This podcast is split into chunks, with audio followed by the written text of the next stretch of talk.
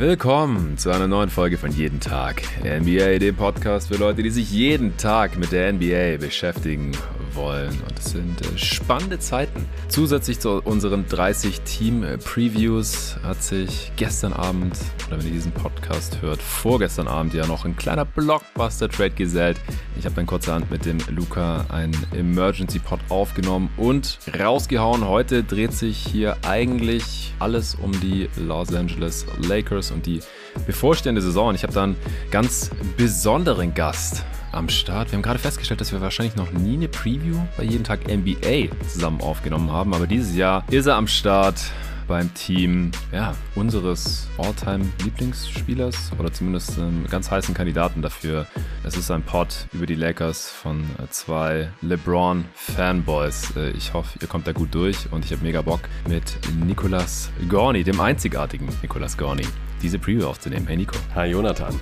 Ja, auch an dich die Frage. Wie geht's dir, Mann? Wie war dein restlicher Sommer? Wie hast du die Shitstorms nach unseren Top 30 Folgen verpackt? Weil ich habe davon nichts mitbekommen. Ich war offline. Das musstest du quasi alleine ertragen. Äh, dann, wie hast du die Weltmeisterschaft mit den Champions of Planet Earth aus Deutschland so erlebt? Und dann müssen wir natürlich auch über den Damian Lillard Trade sprechen und äh, dann natürlich auch noch ganz kurz ein bisschen vielleicht über die Lakers und LeBron. Also Nico, was geht ab?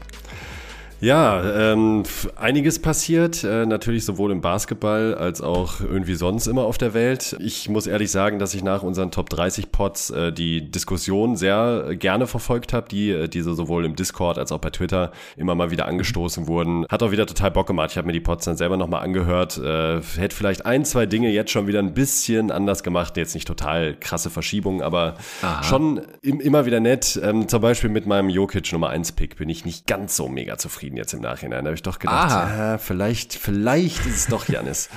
Aber ja, muss ich ganz offen zugeben. Vor allem jetzt nach dem Trade, oder? Ja, ja, ja, ja klar. Es ist natürlich, äh, da habe ich mir heute auch nochmal gedacht, beziehungsweise gestern Abend. Spielt natürlich auch äh, durchaus eine Rolle.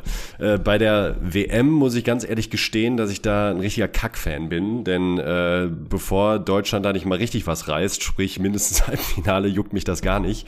Das äh, okay war tatsächlich so, dass ich mir dachte, ja, also sagen wir mal so, ich würde die Spiele schon gucken, wenn sie laufen und es gerade passt. Es hat aber bei mir zeitlich einfach nicht so reingepasst und ich muss jetzt ehrlich gestehen, dass ich dann für eine WM mir nicht extra irgendwie den Terminkalender so plane, dass ich die Spiele gucken kann. Ähm, ja. Habe dementsprechend auch tatsächlich nur zwei Spiele gesehen von der ganzen WM und das war das Halbfinale und das Finale, jeweils mit deutscher Beteiligung.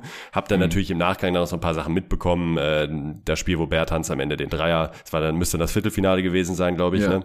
wo ja. Bertans am Ende den, äh, den Dreier nicht trifft und so. Habe mich auch total gefreut für, ähm, für, für, die deutsche Mannschaft, für die Spieler auf dem Court, auch wenn ich jetzt da wirklich kein großer Anhänger bin. Das ist jetzt nicht so, als hätte ich das Team mhm. jetzt über Jahre verfolgt und könnte jetzt äh, dementsprechend für mich da irgendwie so eine emotionale Connection herstellen. Äh, die gab es nicht, habe mich aber trotzdem total gefreut, vor allem, weil es ja auch wirklich ansehnlicher Basketball war. Ähm, ich finde Franz Wagner super cool, dem gucke ich äh, gerne zu. Insgesamt einfach eine coole Erfahrung, dieses Turnier. Und für Basketball Deutschland ist natürlich eine geile Sache, das ist ganz klar. Also ja. äh, egal von welchem Winkel man es aus betrachtet, es kann immer nicht schaden, beziehungsweise ist es sehr förderlich, wenn äh, ein deutsches äh, Team einfach sehr gut ist. Ähm, es gab in diesem Zusammenhang ja dann auch von der NBA so produzierte Mini-Filmchen, habe ich jetzt durch Zufall bei YouTube nochmal entdeckt, äh, von Deutschland, von anderen Ländern, ähm, wo die Basketball-Communities so beleuchtet wurden. Äh, total klasse gemacht. Und ich glaube, mhm. sowas ist einfach cool und ich hoffe, auch wenn es natürlich viele, viele, viele Hindernisse gibt, ähm, dass Deutschland einfach ein größerer Player wird, was Basketball ähm, anbetrifft. Aber ja, das zum Thema äh, Basketball-WM. Ähm, ansonsten in NBA ist ja gar nicht so viel passiert. Äh, in, in, der, in der Offseason ist ja eigentlich auch so die saure Gurkenzeit so ein bisschen. Deshalb war ich dann auch extrem dankbar, nachdem irgendwie 50 Mal verkündet wurde, ja, heute ist es aber wirklich soweit, dass Lillard über die Theke geht.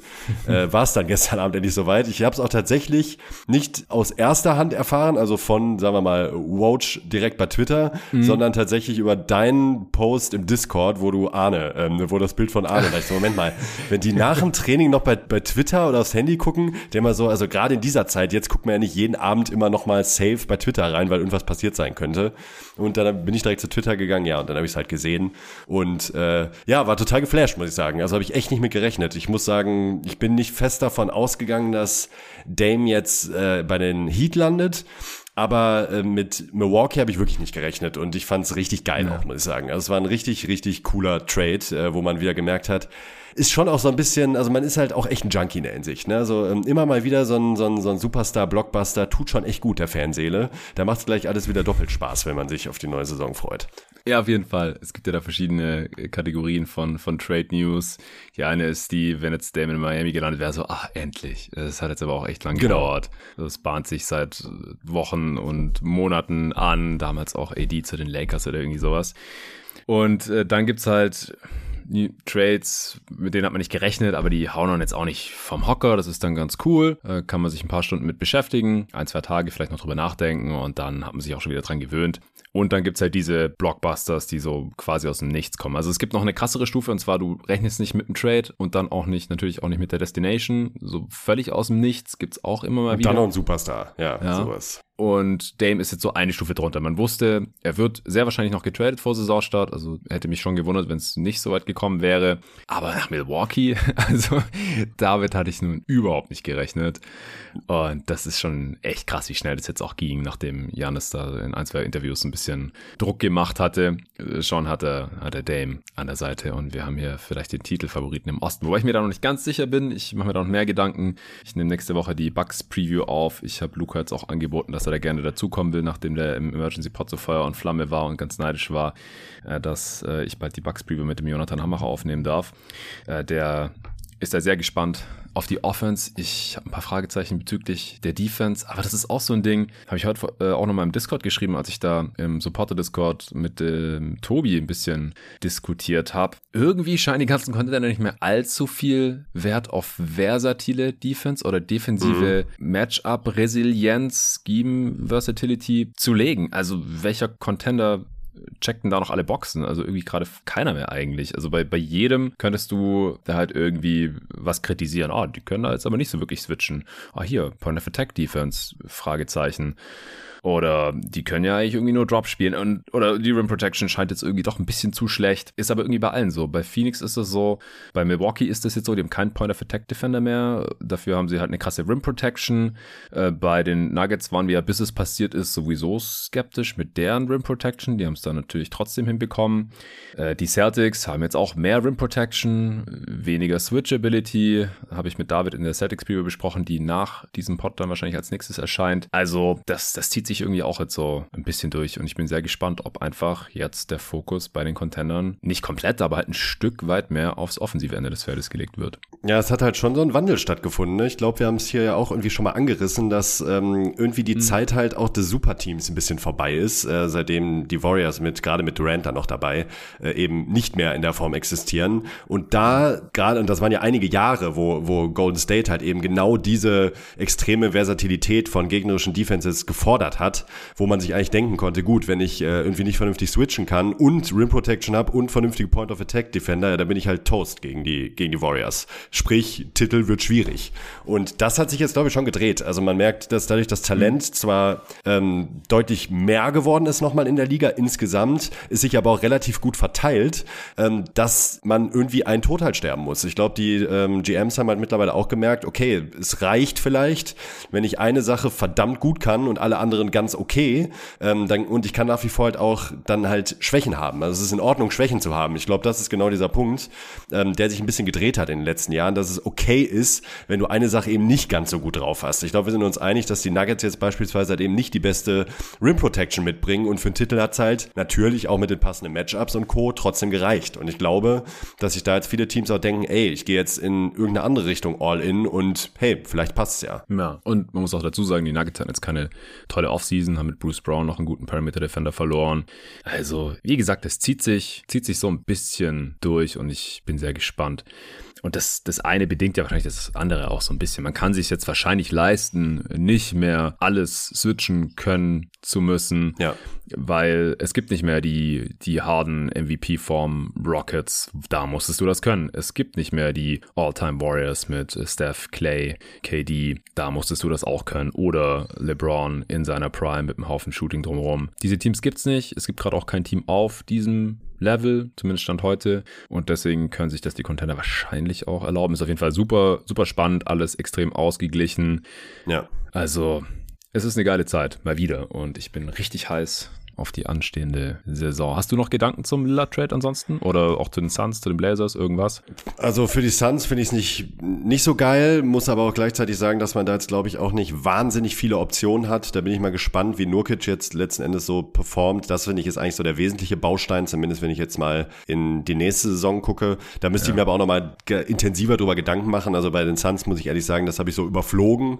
Ähm, habe mir den Roster dann nochmal angeguckt in der Kombination und habe mir gedacht so, ja, pff, also haupt mich jetzt nicht vom Hocker. Ich finde es jetzt keine Vollkatastrophe, aber jetzt auch echt nicht wirklich positiv. Würde ich jetzt so als erste Reaktion so einordnen. Äh, bei dem, mhm. Für die Blazers finde ich es gut, gerade wenn man davon ausgeht oder wahrscheinlich davon ausgehen kann, dass ein Drew Holiday, äh, den ich ja sehr schätze, ähm, einfach nochmal irgendwo anders unterkommt und man sich eben dann noch besser für die Zukunft aufstellen kann. Ein Jeremy Grant wird man wahrscheinlich auch noch loswerden. Aiden kann man auch noch mal weiterschicken. Also ähm, für die finde ich es eigentlich super für die Blazers. Auch mhm. ein deutlich besserer Gegenwert, als äh, jetzt in einem potenziellen Miami-Deal natürlich bekommen hätten. Und für die Bucks muss ich auch ganz ehrlich sagen, äh, finde ich es richtig, richtig gut. Ähm, man kann viel von Drew Holiday halten, das tue ich. Ich hatte ihn jetzt ja auch noch in der Top 30, ich glaube auf ja. 28 oder 29, weiß nicht mehr genau. Ja, sowas. Ähm, hat ihn drin, aber er hat natürlich seine Schwächen in, in den Playoffs in der, in, in der Offense, das ist klar. Und ähm, die, die wollte ich ihm auch gar nicht absprechen. Ich war nur und bin nur auch nach wie vor der Überzeugung, dass er einem Team so viel bringen kann, insgesamt auf dem Court, ähm, dass er trotzdem ein klares Plus ist und habe ihn deshalb auch noch in der Top 30 gesehen. Es ist aber natürlich nicht abzustreiten, dass äh, Damian Lillard in der Hinsicht natürlich ein gigantisches Upgrade ist. Und ähm, der Fit ist meiner Meinung nach mehr oder weniger perfekt mit dem Janis. Ja, man weiß nicht, nicht, wie super gut Damian Lillard dann Offball jetzt wirklich funktionieren wird, aber da mache ich mir eigentlich nicht so Sorgen, weil er hat jetzt keine Tendenzen wie ein, wie ein James Harden oder äh, wie ein Russell Westbrook, wo man irgendwie denkt, ey, funktioniert gar nicht mit dem als Offball-Shooter. Nee, nee, er muss ja verteidigt werden. Genau, richtig, genau. Und das reicht ja eigentlich schon. Natürlich wäre schön, wenn jeder Steph Curry wäre, das ist aber nicht so. Und das muss Lillard auch gar nicht sein, äh, dafür, dass diese Bucks Offense trotzdem super, super schwer zu stoppen sein wird. Für Janis ist es, glaube ich, auch ein absoluter Segen, einen Spieler dabei zu haben, der im Halfcourt vernünftig kreieren kann, äh, der auch in der Crunch Crunch-Time verlässlich für, für Punkte sorgen kann, ohne dass man eben mit, mit der Dampfwalze in die Zone rein muss. Ähm, also da offensiv gefällt es mir total gut. Defensiv, klar, Drew Holiday ist natürlich, äh, tut echt weh, dass der fehlt. Einmal als, als ähm, Point of Attack Defender, aber auch generell auf, auf dem Flügel. Auf der anderen Seite, ja, kann man auch sagen, man hat gesehen, was Jimmy Butler mit dem angestellt hat in den Playoffs. Also war jetzt ja auch nicht so, als hätte mhm. irgendwie jemand komplett lahmgelegt. Kann man auch gar nicht. Also Drew Holiday ja. ist einer der, einer der besten, wenn nicht der beste oder komplett kompletteste Wing Defender, äh, Point of Attack Defender und der hatte trotzdem keine Chance gegen Jimmy Butler. Also ein Top 10 Spieler verteidigst du einfach nicht im One-on-One. Das geht nicht. Trotzdem wird er da fehlen. Und ganz ehrlich, bei einem Damian Lillard, der war schon echt verdammt schlecht in den letzten Jahren defensiv. Dafür habe ich ihn auch in der Top 30 nochmal abgestraft. Muss mhm. aber auch ganz ehrlich sagen, ich habe keine Ahnung, wie Damian Lillard verteidigen kann in einer guten Team-Defense. Hatte er nie. So, also äh, ich würde ja. jetzt nicht behaupten, dass er auf einmal ein total solider Plus-Defender wird. Aber ich könnte mir schon so ganz grob vielleicht irgendwann mal was bei ihm in die Richtung Curry vorstellen. Vielleicht nicht ganz so, aber ein Curry war eine Zeit lang auch mal deutlich schlechter in der Defense und ich glaube mhm. schon, dass wenn du ein wirklich gutes System hast und die entsprechenden Mitspieler, dass du da schon auch nicht ganz so stark abfällst. Also würde ich jetzt einfach mal behaupten. So wird man dann sehen. Aber ich glaube, dass seine Position halt sowieso nicht so entscheidend wird in der, in der, in, in der Postseason dann auch defensiv. Ja, da kann er angegriffen werden, aber wir haben es eingangs eben schon gesagt. Irgendwo haben alle Teams ihre Schwachstellen und ich glaube, dass der äh, das offensive Ceiling mit Lillard so viel höher ist, dass ich das durchaus verschmerzen wollen würde in der Defense. Also finde ich den Deal für die Bucks erstmal spitze, muss ich sagen. Also ich finde, wir haben bei Lillard, also konstant haben wir da nie auch nur durchschnittliche Defense gesehen. Aber ich kann mir vorstellen, er ist jetzt zum ersten Mal wirklich in der Position, wo man als echter Contender in die Saison startet, vielleicht sogar als Favorit im Osten. Ja. Das habe ich jetzt schon viel gelesen, die Tage. Ich finde, da sollte man immer erstmal ein bisschen langsam machen. so ein paar Stunden nach dem Trade, die sind jetzt das Team to beat. Ist, ist selten äh, dann wirklich auch so gekommen. Ich würde es hier aber auch echt nicht ausschließen, weil der Fit einfach offensiv so krank ist. Ich meine, die Blazers haben, die Blazers, ja, die hatten einen 120er Offensivrating, mit Damon Lillard auf dem Feld war. Das ist einfach nur insane. Und jetzt mit Janis ja. da noch und Middleton als dritte Option, Brook Lopez als Stretch Rim Protector. Ist eigentlich fast egal, wer der fünfte Mann ist. Der kann aber wahrscheinlich schießen, weil es entweder Malik Beasley oder Pat Connaughton ist. Oder Crowder vielleicht auch mal. So, das, das wird einfach sehr, sehr gut sein, offensiv. Da mache ich mir gar keine Sorgen. Und defensiv, wir haben es immer wieder gesehen in Flashes. Ich kann mich zum Beispiel erinnern, in der Bubble müsste das gewesen sein. Da hat Damon Lillard mal über ein Spiel Jason Tatum verteidigt und hat sich da echt reingehängt und keinen schlechten Job gemacht. Mhm. Damian Lillard, 6'2 Guard ja. gegen Jason Tatum, 6'8 Forward. Ja, der war damals noch jünger und, und nicht ganz so kräftig vielleicht und nicht ganz so skilled. Aber ich war beeindruckt, hab gedacht, so, okay, irgendwas steckt da doch in ihm drin. Aber 99% der Zeit sehen wir es halt nicht, bis jetzt. Aber ansonsten körperlich ist er schon sehr vergleichbar mit Steph. Ungefähr gleich groß, ungefähr gleich ja. Schwer. Jetzt noch nicht super alt, zwei Jahre jünger als Steph. Also ich kann mir auch vorstellen, dass er zumindest auf einem akzeptablen Level verteidigt. Und wenn du hinter dir halt jederzeit Brooke Lopez und oder Janis Antetokounmpo im Rücken weißt, dann kannst du ja auch nochmal anders verteidigen, als äh, wenn dahinter halt nicht mehr so viel kommt oder wenn neben dir auch nicht so besonders viel Defense auf dem Flügel oder am Perimeter äh, vorhanden ist. Er wird jetzt nicht über die Screens äh, kommen wie Drew Holiday, was natürlich die Pick-and-Roll-Defense dann auch für die Dropbacks da ein bisschen erschwert natürlich. Aber unterm Strich ist es einfach ein riesiges, riesiges Plus, weil die Offense der Bucks, die war halt in den Playoffs manchmal schon echt ugly, wenn Middleton ja. sie da nicht rausgehauen hat. Janis im Halfcourt, das haben wir hier im Pod ja auch schon zu Genüge kritisiert. Und Drew Holiday, das war ja auch mein Grund, wieso ich ihn dann aus der Top 30 mhm. rausgeschmissen habe, weil das einfach mies ineffizient war am ja. offensiven Ende die letzten Jahre. Ja. Ich bin aber gespannt, also der kann trotzdem natürlich einem Contender helfen und die werden uns alle anrufen da in Portland. Ja, ein, ein guter First oder mittlerer First dürfte wahrscheinlich reichen oder zwei schlechte First-Round-Picks. Er ist nicht bei den Suns gelandet, weil die das nicht mehr anbieten konnten. Und es gibt auch noch so ein paar andere Contender, die, die dann nicht mehr so wirklich viel anzubieten haben. Aber es gibt halt auch noch welche, die können noch was rüberschicken. Also die Clippers, die Heat, ja. die Sixers, Sixers haben anscheinend auch Interesse, ja. genau. Die Lakers, über die wir gleich noch sprechen, natürlich. Ja. Also der wird nicht lange in Portland verweilen. Ich bin gespannt, ob es noch vor Saisonstart was wird. Also das ist auch nochmal ein interessantes Puzzlestück bei den ganzen Contendern. Ja, ich würde nochmal kurz was zu, zu Yusuf Nurkic sagen, auch weil ich da heute mit Tobi ja schon ziemlich viel diskutiert habe im Supporter-Discord, weil er und auch viele andere, ich habe das schon viele Orte lesen müssen, also ich finde die Meinungen gehen da in zwei Richtungen, die mir zu extrem sind. Also ich musste auch ja, schon ja. lesen, Nurkic ist jetzt hier ein, ein, ein Stretch Big Man, äh, der offensiv viel besser ist als der Andre Ayton oder irgendwie sowas. Nee, also ich, ich glaube nicht, dass Nurkic offensiv besser ist als Aiden. Das ist ein ganz nee, anderer Spieler. Die Suns können jetzt andere Sachen machen. Der kann halt passen und der kann halt mal einen offenen Dreier rein und was Aiden halt wirklich nicht gemacht hat bisher in seiner Karriere. Aber er, was Luca ja auch so schlecht findet an diesem Deal, er ist halt gar kein Lob-Threat, er ist nicht dieser Rollman, er ist einfach viel langsamer und unathletischer als Aiton. Das ist ein Problem, offensiv. Und er hat halt auch nicht diesen Finishing-Touch. Ich fand Nurkic ja die ersten Jahre so katastrophal mies in der NBA, weil der einfach nicht finishen konnte. Wenn es kein Dank war, der hat einfach einen ganz miesen Touch in der Zone um den Ring herum und hat trotzdem das die ganze Zeit versucht. Schlecht für einen Big. ja, genau. Es, ist, es wurde ein bisschen besser. Auf der anderen Seite finde ich aber halt auch nicht, dass man den jetzt sofort abschreibt, so dass, dass der überhaupt gar keinen positiven Einfluss in diesem Team haben kann und in den Playoffs absolut unspielbar ist. Weil ich denke halt auch immer, was ist denn hier die Messlatte? Die Messlatte ist die Andre Ayton, der die letzten Jahre in den Elimination Games auf der Bank Platz genommen hat. Entweder, weil er überhaupt nicht mehr spielbar ja. war in der zweiten Playoff-Runde gegen die Mavs in Game 7 2022 und letztes Jahr hat er gar nicht mehr mitgespielt, weil er verletzt war, Slash wahrscheinlich keinen Bock hatte und nachdem hatte dann niemand mehr in der Suns-Organisation Bock auf ihn. Das darf man einfach nicht vergessen. Ich glaube, der musste jetzt weg. Mhm. Ja, man kann den Zeitpunkt vielleicht kritisieren, man kann die Gegenwert kritisieren, aber das ist schwierig von außen betrachtet, ohne den Markt zu kennen und zu wissen, was wären die Alternativen gewesen. Und wenn es halt Devin Booker und Kevin Durant, was Kevin O'Connor halt reported hat, das wusste ich gestern noch nicht, als ich aufgenommen habe, oder heute Nacht, das war eigentlich heute, ähm, dass die keinen Bock mehr auf den hatten, ja, dann musste der jetzt halt schon weg vor Start des Trainingcamps. Dann kannst du dich auch sagen, oh, wir hätten noch ein bisschen unter Frank Vogel spielen lassen können, gucken, wie es sich entwickelt. Ja, nee, wenn die Superstars keinen Bock mehr auf den haben.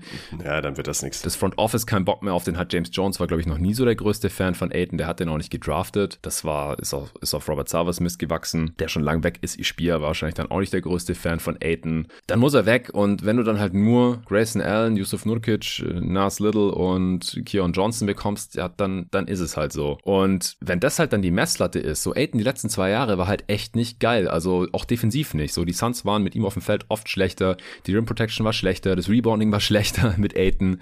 Und Nurkic hat auch die sackenden Blazers immer seit Jahr und Tag defensiv besser gemacht. Unterm Strich an den Brettern. Die Gegner haben weniger Würfe am Ring genommen und haben die schlechter getroffen. So, das ist halt das, was man will von seinem Big. Das ist das Mindestmaß und das ist halt aber auch das, was die Suns genau brauchen. Die brauchen dann Rebounder und jemanden, der defensiv halt zumindest mal kein Minus ist. Das würde ich mir halt schon noch zutrauen. Ja, das liefert er ja. Genau. Das liefert er auf jeden Fall. Das würde ich halt auch erwarten, wenn er spielt. Ja. Er ist verdammt verletzungsanfällig. Ich habe mir nochmal seine ganzen Verletzungsausfälle angeschaut der letzten Jahre. Ja, er hatte diesen Beinbruch und äh, seither halt irgendwie auch Waden Verletzungen und solche Sachen, irgendwas am Fuß gehabt, Zerrungen und so weiter und so fort. Aber ich würde das auch immer nicht zu hoch hängen bei so Tanking-Teams, ja. Also am Ende finden die Teams ja dann immer irgendwas, wieso die Veterans nicht mehr spielen sollten. Mhm. Ja, der Vertrag ist nicht geil, den kann man wahrscheinlich auch nicht weiter flippen, aber so allein das Skillset von Nurkic und dass der da irgendwas Positives beitragen kann an der Stelle von der Andrew Ayton jetzt, das würde ich echt noch nicht ausschließen. Ich bin überhaupt gar kein Fan davon. Ich hätte viel lieber Dominaten gesehen, ja, den Ayton vom Finals Run von vor zwei Jahren. Ja. Aber den haben wir danach halt nie wieder gesehen. Und ich glaube, ich vertraue da einfach auf die Suns Franchise, auf die Leute, die da spielen, die jeden Tag mit ihm trainieren, die ihn trainiert haben. Coaching Staff ist ja auch noch teilweise äh, da. Also äh, Young zum Beispiel wurde übernommen als Assistant. Das Front Office ist noch da. Die haben alle entschieden, weg mit dem Dude. Und auch für diesen Gegenwert. Und deswegen glaube ich halt nicht, dass die Suns jetzt schlechter sind, als sie sonst gewesen wären. Sie sind halt schlechter als die beste Version, wenn man X-Faktor, die Andre Ayton halt als einen sehr positiven Faktor nimmt, aber der wäre es ja wahrscheinlich gar nicht gewesen. Und daran muss man die ganze Sache halt messen, dass man jetzt halt dann nur Drop-Defense mit Nurkic spielen kann oder vielleicht eine Zonenverteidigung, dass er halt nur in der Zone ist und einfach nicht mobil ist. Ja gut, das ist halt wieder, wieder die Sache, die ich vorhin angesprochen habe, dass Contender halt einfach nicht mehr so versatil verteidigen können oder auch wahrscheinlich können müssen. Und gerade dieses Suns-Team hat ja nun auch bei Gott nun wirklich keine defensive Identität. Das kann mir keiner erzählen. Also darauf ist dieses Team nicht ausgelegt. Klar wäre es natürlich super geil, wenn du jetzt äh, da auf der 5 einen Prime Dwight Howard rumlaufen hättest, defensiv. Aber man muss da irgendwie auch realistisch bleiben, also dass man für Aiden ja auch irgendwo einen Big zurück brauchte und mit Nurkic dann halt jemanden bekommt, der, wie du sagst, halt zumindest das Mindestmaß ja erfüllt, ähm, ist ja durchaus okay. Also ich sehe das schon irgendwo. Ja, ja. Alright, wir, wir wollten heute eigentlich ein bisschen über die lila-goldenen sprechen. Ach ja. Und ich, ja, da war was. Ich habe es vorhin ja auch schon angeteasert. Wir haben vorhin überlegt, weil du mich auch nochmal nach dem Ablauf gefragt hast. Ich so, ja, ist wie immer. Und dann habe ich dich gefragt, so, warte mal, wann hast du die letzte Preview mit mir aufgenommen? Hast du gemeint, bei jeden Tag NBA noch nie. Also wir haben früher bei GoToGuys.de ständig Spurs-Previews zusammen aufgenommen. Und ich weiß nicht, wahrscheinlich auch noch Cavs. Ja, ich habe Cavs auch immer gemacht mit LeBron. Ja, genau, als LeBron-Team. Aber ab 2019 könnte es wirklich sein, dass ich die Spurs-Previews einfach mit dem Tobi aufgenommen habe. Die wirst du dieses Jahr auch machen. Erstmals wieder. Tobi ist ja in x anderen Previews dafür drin. Und äh, zwar wirst du die mit Torben zusammen machen. Deinem Homie und Coach. Ich freue mich schon sehr drauf. Ich mich auch. Wird dann nach deinem Urlaub Mitte Oktober erst aufgenommen. Ist auch okay. Aber wir machen jetzt heute mal die Lakers. Ich habe auch mit Julius gequatscht. Äh, das hat jetzt einfach nicht gepasst mit der Planung. Und wir nehmen dann andermal wieder einen Pod auf. Der hat ja die letzten Jahre hier die Lakers immer mit mir besprochen.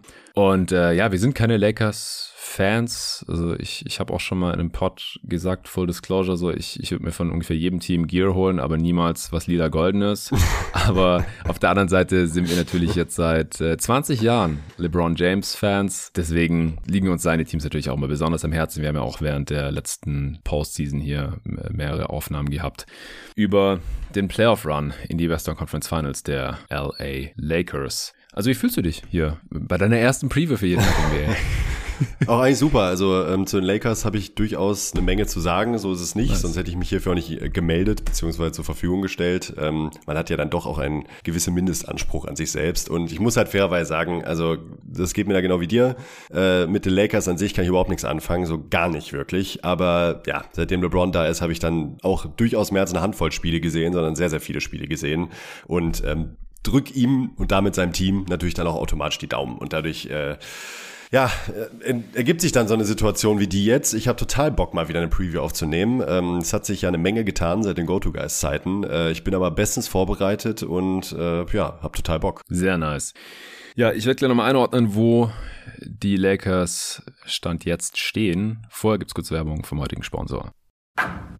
Vor einem guten Jahr habe ich Löwenanteil für mich entdeckt und ich kann ehrlich gesagt seitdem nicht mehr ohne die leckeren, gesunden Fertiggerichte. Seitdem habe ich immer einige Gläser auf Vorrat im Schrank stehen. Da ist viel Protein drin in den Biogerichten. Die machen richtig satt und eignen sich deswegen für jeden, der abnehmen oder Muskeln aufbauen will oder sich im Berufsalltag einfach nur besser ernähren möchte. Aber eben keine Zeit oder auch keine Lust hat, sich jeden Tag selber an den Herd zu stellen. Geht's euch genauso?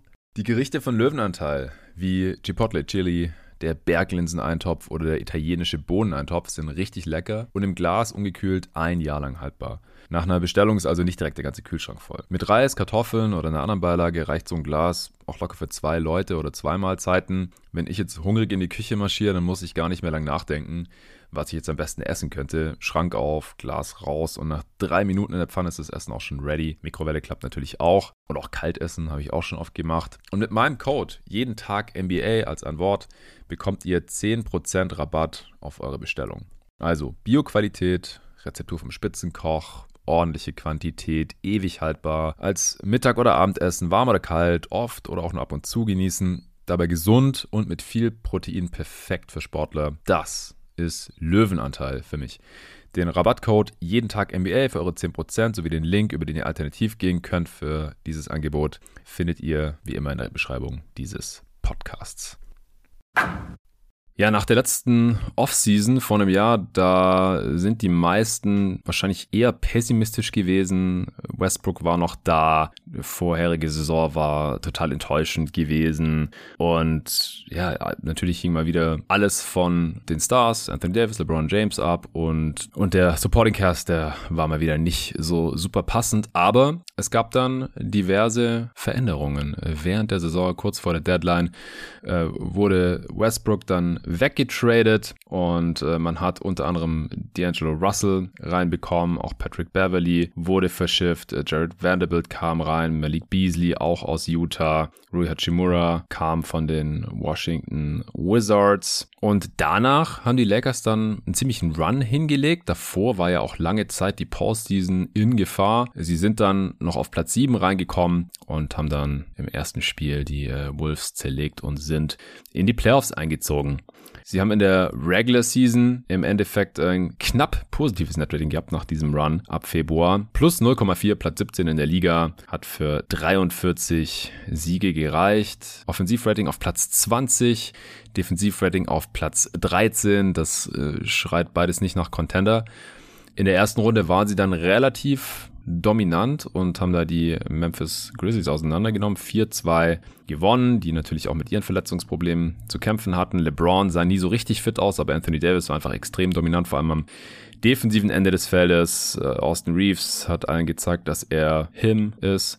Und ja, die Rotation von äh, Darvin Ham, die sahen auch weitestgehend solide aus, außer dass D'Angelo Russell ein bisschen zu viel spielen und äh, auch alle Spiele starten durfte bis zum letzten Spiel gegen die Denver Nuggets. Dazwischen hat man noch die Golden State Warriors aus dem Weg geräumt, 4-2 und dann ist man 0-4 in den Western Conference Finals am späteren Champ Denver Nuggets gescheitert. Die Spiele, einzelnen Spiele waren teilweise ziemlich knapp, aber im Endeffekt hatte man da halt dann doch zu wenig entgegenzusetzen. LeBron sichtlich nicht mehr der Alte. Wir haben ja auch schon bei der Top 30 im, im dritten Teil über ihn gesprochen. Werden wir heute auch nochmal machen. Natürlich, wo steht er jetzt? Was ist noch von dem zu erwarten? In der 21. Saison. Anthony Davis, wie gesagt, defensiv extrem gut die Zone zugemacht. Dann aber gegen Jokic hat es weder One-on-One -on -one so richtig funktioniert. Und dann äh, haben natürlich vor allem auch die restlichen Nuggets, die Defense da ziemlich auseinandergenommen wurden, von Jokic bedient. Und äh, wenn man jemand anderen auf Jokic gestellt hat und Davis rumgeroamt hat, hat es etwas besser funktioniert, aber dann konnte Jokic halt relativ frei drehen. Jetzt im Sommer hat man zum einen die effektiven Spieler behalten, also den Kern zusammengehalten und dann das Team auch noch ziemlich sinnvoll ergänzt. Also ich hatte sie auch bei meinen besten Off-Seasons dabei, als ich mit dem Luca mal drüber gesprochen habe im Sommer. Sie haben Gabe Vincent für einen Teil der Mid-Level-Exception aus Miami geholt. Sie haben Torian Prince für die Biannual Exception geholt. Was jetzt im, im Loch nach unserer Top 30 noch passiert ist, sie haben Christian Wood gesigned zu einem Minimumvertrag mit Play Option im zweiten Jahr. Außerdem haben sie noch ein paar mehr solcher Minimumverträge rausgegeben an Spieler, die die potenziell outperformen könnten. Jackson Hayes nach seinem Rookie-Vertrag jetzt hier ehemaliger Top 10 Pick genauso. Cam Reddish, beide mit so One plus One Minimum Deals geholt. Austin Reeves hat man extrem günstig halten können. Drei Jahre und dann noch ein Jahr Player Option. Und äh, Jared Vanderbilt hat man jetzt neulich auch noch verlängern können für 48,4. Anthony Davis hat eine vorzeitige Vertragsverlängerung bis 2027 mindestens unterschrieben. Drei Jahre dran gehängt für 186 Millionen. Letztes Jahr Player Option bis 2028 dann. Und Rui Hachimura hat man natürlich auch gehalten. Also, das Team weitestgehend zusammengehalten, das schon in den Western Conference Finals war. Noch einige aus meiner Sicht passende Spieler dazugeholt. Das Team sieht relativ tief aus, aber trotzdem hat man nach wie vor nur die beiden Stars, den Allstar LeBron und Anthony Davis. Nico, wie geht's dir damit? Also mir geht's grundsätzlich gut damit. Ich finde, da sind jetzt auch schon äh, in deiner kurzen Preview äh, auch schon einige Themen dabei gewesen, äh, über die ich gern sprechen würde. Mhm. Vorab erstmal finde ich, dass die Anspruchshaltung, die man jetzt an diese ganze Saison legen sollte, ein bisschen moderater sein sollte, als man sich das vielleicht vorher gedacht hat, wenn man jetzt betrachtet, ey, das Team war in den Conference Finals, die Offseason war echt ordentlich. Da würde ich übrigens bei beiden Sachen erstmal sagen, cool, auf jeden Fall. Also der, der Playoff-Run war stark und äh, die Offseason war auch stark. Das schon mal so als äh, Mini-Fazit vorab. Man vergisst dabei aber, dass, du hast es ja kurz angerissen, dieses Team halt ganz lange so aussah, letzte Saison noch, als würden sie gar nicht in die Playoffs kommen und, und wenn sie in die Playoffs kommen, da einfach Fallobst sein werden. Ähm, ja. Das hat sich ja dann wirklich sehr, sehr schnell gedreht, nicht ganz so extrem wie bei den Heat, aber es hat sich doch schon in einem, finde ich, ziemlich extremen Ausmaß gedreht, dann noch mit der LeBron-Verletzung kurz vor den Playoffs, dann nochmal zurückgekommen. Ähm, also das wäre wirklich kein Team, wo man gesagt hätte, ey, pff, ja, Conference Finals sehe ich total. Das war ja echt ziemlich ja. utopisch eigentlich und ich glaube, dass man jetzt nicht den Fehler machen sollte, dass nur, in Anführungsstrichen, weil man jetzt die Conference Finals erreicht hat und jetzt eine gute Offseason hatte, zu sagen, ey, die sind jetzt, die können ganz easy wieder um die Conference Finals oder die Finals mitspielen. Also Hallo, die sind das Team to beat, ja? Die waren in den Western Conference Finals und haben jetzt noch diese ganzen Spieler reingeholt. Ich weiß gar nicht, was du da redest. Ja, ja genau das eben. Das finde ich ein bisschen befremdlich, wenn man das zwischenzeitlich so liest. Aber es geht bei so Teams wie bei den Lakers oder bei anderen sehr beliebten Teams, äh, geht das ja immer schnell, dass man da in diesen Tenor verfällt, ohne jetzt aber, und das auch noch ganz klar zu sagen wollen, das jetzt irgendwie madig reden zu wollen. Also ich finde, es sieht total solide aus. Ich würde sogar behaupten, das ist jetzt eigentlich so ein Team oder so eine Roster-Konstruktion, die ich bei den Lakers eigentlich gerne so vor zwei Jahren schon gesehen hätte. Das hat ja. man sich dann halt eben selber verbockt, aber das ist eigentlich genau so ein Team, wo ich sagen würde, ey, das passt, wenn, und da ist eben der große Punkt, LeBron vielleicht zwei Jahre jünger wäre. Dann sähe das vielleicht nochmal anders aus, ist er aber nicht. Und deshalb tue ich mich da mit so ein paar Geschichten dann doch ein bisschen schwer, äh, muss aber eben, wie gesagt, ganz klar sagen, die Offseason war toll. Also da wäre ich als Fan, äh, bin ich auch als LeBron-Fan total happy mit. Ja, also es tut nach wie vor weh. Ich will jetzt auch nicht nochmal so krass auf Westbrook an sich als Spieler, schon gar nicht als Person rumreiten, aber diese anderthalb Jahre waren das oder anderthalb Saisons mit Westbrook im Team, das war einfach Quatsch. Also ich kann mich auch noch sehr gut dran erinnern, als wir hier im Pod wirklich abgekotzt haben, nachdem die Lakers für ihn getradet haben und man muss auch wirklich sagen, nachdem Le GM für ihn getradet hat, weil das ja. war auf LeBrons Mist gewachsen. Erst wollte man Rosen holen und dann doch Westbrook. Äh, ja genau, im, im Sommer 2000 2021 war das.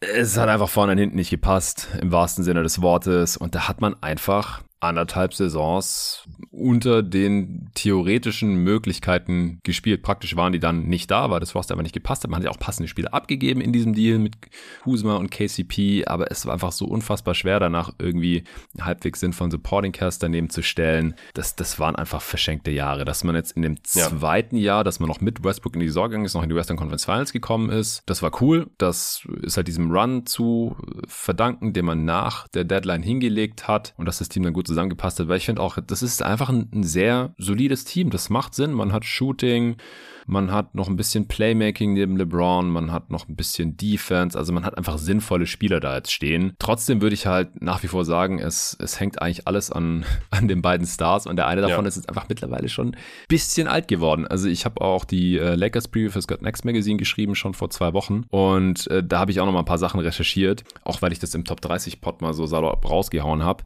Es dürften jetzt noch so 15 bis 20 Spiele fehlen, je nachdem wie viele Minuten LeBron halt pro Spiel spielt. Wenn er 35 pro Spiel spielt, dann sind es eher 15. Wenn er 30 pro Spiel spielt, dann sind es eher 20 Spiele in der Regular Season jetzt. Bis LeBron auch die insgesamt meisten Minuten Regular Season plus Playoffs von Kareem Abdul-Jabbar betroffen haben wird. Dann hat dieser Dude einfach mehr Zeit auf einem NBA-Parkett verbracht als jeder andere Mensch vorher ja. in der Geschichte. Und der spielt halt immer noch, ich meine, der ist jetzt kein Rollenspieler in dem Alter, wie es halt viele dann Ex-Stars sind und die sich dann nur deswegen überhaupt so lange noch in der Liga halten können. 21 Jahre sondern er ist ja immer noch, wenn auch kein Consensus Top 10 Spieler mehr, aber er war da jetzt noch nicht so weit von weg. Also ich glaube so Top 15, mindestens Top 20, davon kann man schon noch ausgehen. Aber es, das, das ist halt, wie du gerade schon gesagt hast, leider irgendwie fast ein bisschen spät für so einen Supporting Cast. Ja, da genau. bräuchte man jetzt im Idealfall, dass man wirklich als Top-Contender gelten kann, glaube ich, jemanden, der offensiv einfach mehr Entlastung bringt als Anthony Davis. Also bei dem fand ich es auch ein bisschen krass, was ich an Feedback mitbekommen habe. Oder ich glaube, das war, als die Supporter Discord Top 30 schon mal enthüllt wurde. Die wurde da ja schon gepostet von Luca, ähm, bevor dann unsere Pots gedroppt sind, bevor wir überhaupt aufgenommen haben. Da wurde ja teilweise gesagt, ja, ich verstehe nicht, wieso man Anthony Davis äh, Top 15, Top 10 haben kann, äh, wenn der jedes zweite Spiel nur 10 Punkte in den Playoffs macht. Habe ich mal geguckt, so, stimmt halt einfach nicht. Also klar, der hat mal 30 gemacht und dann mal 18 oder sowas oder nur 20. Also dann denkt man immer gleich, okay, der spielt total unter seinen Möglichkeiten.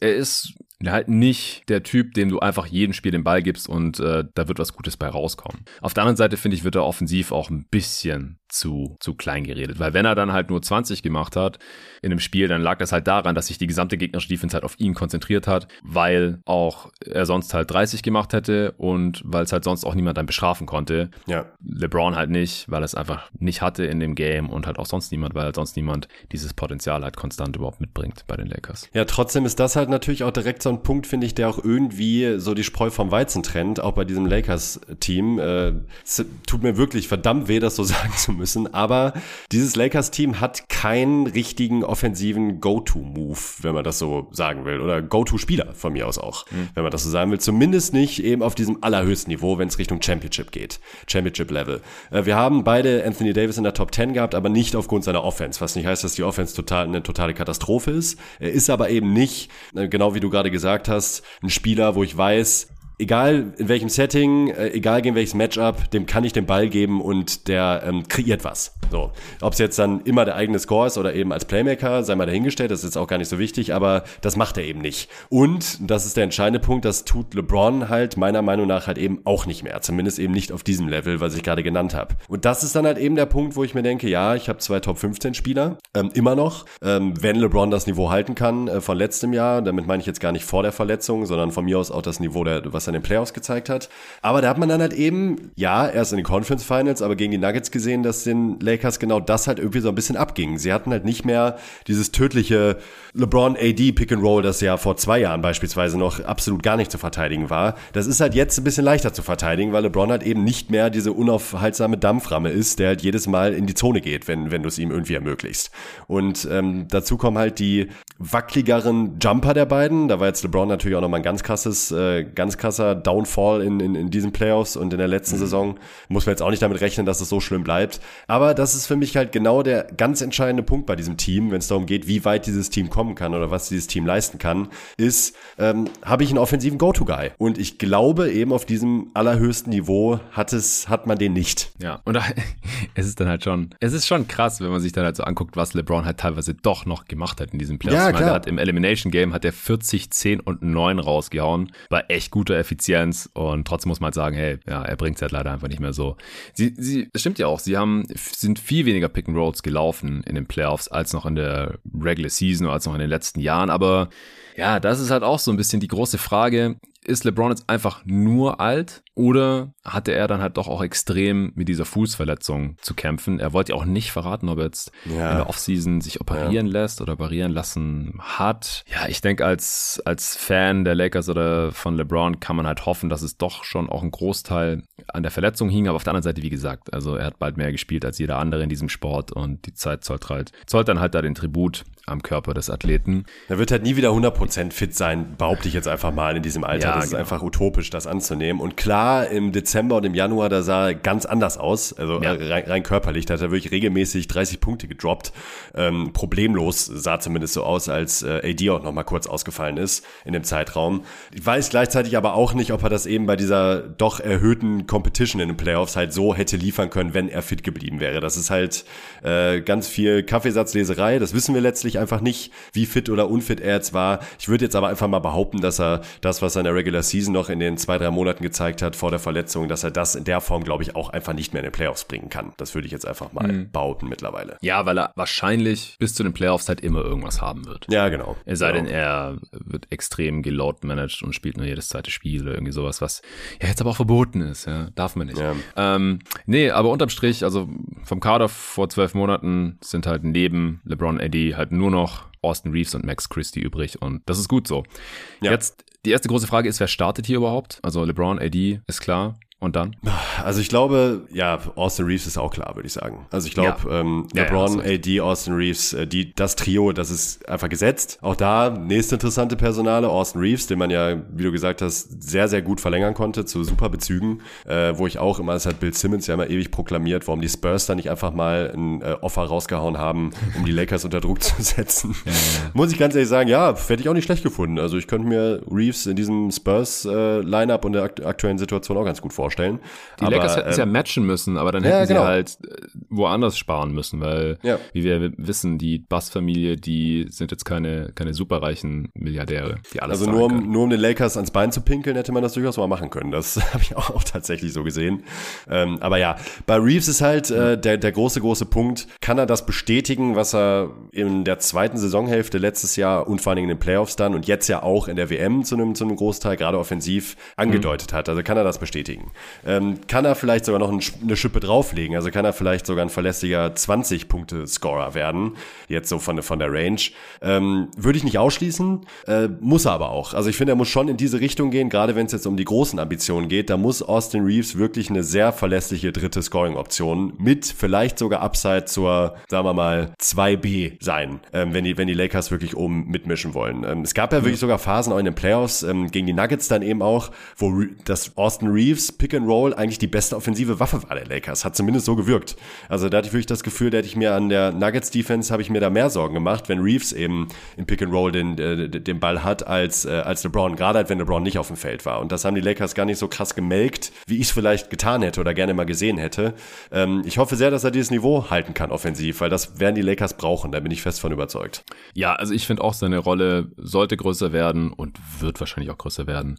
Er, Muss eigentlich, ja. Ja, genau. Also was die totalen Zahlen angeht, hat natürlich einen Riesensprung gemacht von seiner ersten auf die zweite Regular Season. Aber auch, wenn man sich normiert anschaut, also als Rookie hat er 15 Punkte auf 100 Possessions gemacht und letzte Saison waren es dann schon 21 in der Regular Season und in den Playoffs waren es 23 Punkte auf 100 Possessions, äh, was halt in totalen Zahlen ausgedrückt 17 pro Spiel waren. In der Regular Season waren es 13 und 20 sollten da eigentlich drin sein. Er war auch unfassbar effizient. Also ja. der kann locker noch ein paar Mal mehr auf den Korb werfen. 129er Offensivrating in der Regular Season gehabt, in Playoffs 124er, äh, 69% True Shooting beziehungsweise 62%. Also der Typ kann einfach eine größere Rolle vertragen. Fertig. Und LeBron kann eine kleinere Rolle vertragen. Das ist für mich gar keine Frage und natürlich ist er als Starter gesetzt und ist der drittbeste Spieler in diesem Team. Äh, ja, so lange bis er vielleicht dann noch einen von den anderen überholen kann.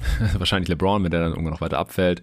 Und ist vielleicht sogar ein Dark Horse für, fürs All-Star-Game. Ich meine, solche Dudes, gerade wenn sie für die Lakers spielen, die sind auch immer massiv beliebt und es war so unfassbar wichtig, dass sie ihn im Sommer gehalten haben und dass sie ja. ihn dann auch noch so billig gehalten haben. Ja. War natürlich extrem praktisch, dass man, dass man halt auch direkt die ganzen Extensions dann noch rausgeben konnte für Rui, für D'Lo, für Vanderbilt, auch für Anthony Davis. Das war dann alles finanziell sehr viel besser zu stemmen, als wenn man Austin Reeves fast das Doppelte hätte zahlen müssen. Also so hat er jetzt gut 50 Millionen bekommen und er hätte halt fast 100 Millionen bekommen können. Ja. Also Jahre. man hat ja jetzt bei der, bei der WM auch, ich habe ja, wie äh, vorhin schon gesagt, nur ein Spiel der USA gesehen, aber ähm, habe mich natürlich trotzdem mal eingelesen und auch ein paar Jungs gefragt, wie die das so eingeschätzt haben. Und man hat es ja auch gehört, dass er defensiv da wirklich ein Problem war, stellenweise, also richtig äh, rausgepickt wurde. In der NBA ist er das auch stellenweise auch in den Playoffs, ähm, wobei er da auch gut solide Phasen hatte auf jeden Fall. Ja. Er kann aber in unpassenden Matchups defensiv schon schwierig sein. Ich glaube aber, dass sein offensives nicht nur Upside, sondern auch das schon gezeigte Level einfach mehr als gut genug sind, um das zu rechtfertigen, dass er, der, dass er defensiv da so ist, wie er ist. Ich glaube aber, es wird trotzdem wichtig, dass er da vielleicht noch mal ein bisschen konstanter wird und äh, auch in anderen Matchups vielleicht ein bisschen besser dagegen hält, weil äh, das sah stellenweise schon echt nicht gut aus. Ja, also was Team USA angeht, ich habe da auch nicht so viel sehen können. Ich war ja im Urlaub, wie der geneigte Hörer ja weiß. Aber was ich da jetzt auch an Secondhand Information so mitbekommen habe, ist, dass Austin Reeves halt oft neben drei noch anderen kleinen Spielern gespielt hat und dann halt von, von dem gegnerischen Vierer irgendwie im Post-Up attackiert wurde. Oder irgendwie ja, sowas. Okay, Gerade gut bei, bei FIBA spielen die Teams ja auch gerne mit äh, traditionellen Two-Back-Lineups und solchen Sachen. Das haben wir in der NBA einfach seltener. Also da passiert es einfach seltener, dass Austin Reeves jetzt von einem Big attackiert wird oder von einem größeren ja. Spieler attackiert, weil ansonsten finde ich ihn eigentlich defensiv total okay. Bleibt an seinem Gegenspieler dran, kommt über die Screens, hustelt. Ja, solide laterale Geschwindigkeit, ja, der bleibt auch kann vorm Ball bleiben, finde ich, vorm ja, Ball bleiben. Genau. Ja. Ist, ist vollkommen solide. Wo es halt dann schwierig wird, finde ich, und da nähern wir uns jetzt der finalen Starting Five langsam an, wenn er halt noch neben zwei schwächeren Defendern dann spielt, weil da muss Anthony Davis halt wieder zu viel ausgleichen, weil LeBron macht es auch nicht mehr konstant. Der weiß theoretisch, was er machen muss, hat aber einfach physisch, glaube ich, einfach nicht mehr die Körner, vor allem nicht in der Regular Season dann, äh, sich da ständig zu verausgaben und äh, die ganze Zeit rüber zu rotieren oder geschweige denn irgendwie Point of Attack zu verteidigen oder irgendwie sowas. Das müssen bitte andere machen und äh, D'Angelo Russell zum Beispiel, das ist dann halt manchmal schon ein bisschen too much ja. äh, defensiv. Und man braucht eigentlich als einzigen Wingstopper im Team Jared Vanderbilt in der Starting Five, was aber halt mhm. halt offensiv in den Playoffs irgendwann gar nicht mehr tragbar war. In, in der Regular Season ist es okay, aber halt auch nicht ideal, wenn Anthony Davis weiterhin keine Jumper trifft. LeBron auch nicht. Vanderbilt verteidigt da auch keine Sau. Kann dann halt auch schon wieder relativ eng werden. Hachimura wäre natürlich äh, wieder ein Kandidat, auch wenn ich bezweifle, dass der in der Regular Season jetzt wieder 50% von Downtown trifft. Wäre schön, wenn er mehr als die 29% trifft, die er in der Regular Season für die Lakers nach dem Trade getroffen hatte. Irgendwo dazwischen liegt wahrscheinlich die Wahrheit. Was haben wir noch an Kandidaten? Ähm, Gabe Vincent fände ich ja ideal. Das ist so ja. wahrscheinlich der idealtypischste, in Anführungsstrichen, Point Guard neben LeBron, seit LeBron zu den Lakers gekommen ist, weil der einfach Richtung 3D geht. Der braucht den Ball nicht in den Händen. Der kann werfen. Der ist defensiv solide genug. Der fightet, auch wenn er relativ klein ist. Aber Dilo verdient halt mehr. Und Dilo haben wir ein bisschen gemerkt, dass ihm schon relativ wichtig zu sein scheint, äh, in der Starting Five zu stehen. Zumindest in den Playoffs, äh, wenn man sich mal auf seine Kommentare bezieht. Und ich meine, Darvin Ham hat es halt auch durchgezogen. Ne? Bis zum bitteren Ende hat D'Angelo Russell gestartet. Und ich bin mir zu 99% sicher, dass das Starting Lineup der Lakers mindestens in der Regular Season auch mit Russell auf der 1 sein wird. Ja, Fünkchen Hoffnung ist halt, dass, dass im allerletzten Spiel Dilo dann von der Bank kam gegen die Nuggets. Stimmt. Und nur für 15 Minuten. Also er wird safe mehr spielen. Ja, so ein bisschen Hoffnung habe ich noch, dass Dilo vielleicht als Sixth Man eingeplant ist. Ich glaube auch nicht dran. Was ja auch ganz gut passen würde, finde ich tatsächlich. Das passt ja eigentlich auch ja, zu, seinem, zu seinem Skillset super gut. Also ähm, wenn man wenn man das hinkriegen könnte, das wäre eigentlich ideal, weil es war ja immer irgendwie immer ewig das Problem, dass wenn LeBron nicht auf dem Feld steht, dass die Offense einkracht bei den Lakers und generell war die Offense der Lakers ja durchaus auch ein Problem, auch jetzt in den Playoffs ähm, und mhm. stellenweise in der Regular Season und da fände ich so ein Russell von der Bank eigentlich ähm, richtig gut. Aber ja, muss halt mitmachen und muss vor allem Darvin Ham auch mitmachen. Ne? Ja, nee, aber jetzt gehen wir mal davon aus, dass Dilo startet. Leider, ja. vielleicht kann Vincent ihn dann früher oder später verdrängen oder vielleicht wird Dilo ja auch getradet. Er hat ja sogar ähm, zugestimmt, dass die implizierte No-Trade-Clause, die man halt hat, mit einem One-Plus-One-Deal, mit einer Player-Option, also der müsste da jedem Trade zustimmen, dass das rausgenommen wird. Das geht jetzt im neuen CBA. Er hat da zugestimmt, das heißt, die Lakers können ihn jetzt einfach so traden. Wahrscheinlich hat er dafür ein paar Millionen Dollar mehr bekommen. Und äh, vielleicht ist er dann noch früher oder später weg. Hey, vielleicht traden sie ihn gegen True Holiday und sie haben ja noch einen First und dann noch irgendeinen Salary Filler. Wer zum Beispiel drin? Ah, oh, das, das wäre schon sweet. Das wäre zwar Shooting ja. aus der Hölle dann, äh, wenn du wenn du Vanderbilt noch mit aufs Feld stellst. Aber ähm, ja, ja, aber der, der müsste dann halt nicht mehr so viel spielen. Also wenn du Joe Holiday hast, dann spielt Vanderbilt halt einfach. Das stimmt. Weniger bis gar nicht ja. in den Playoffs wahrscheinlich. Ja. Äh, und Schröder ist halt weg. Der war halt der Point of Attack Guard Defender. Ja. Deswegen denke ich, dass, dass Vando fast starten muss.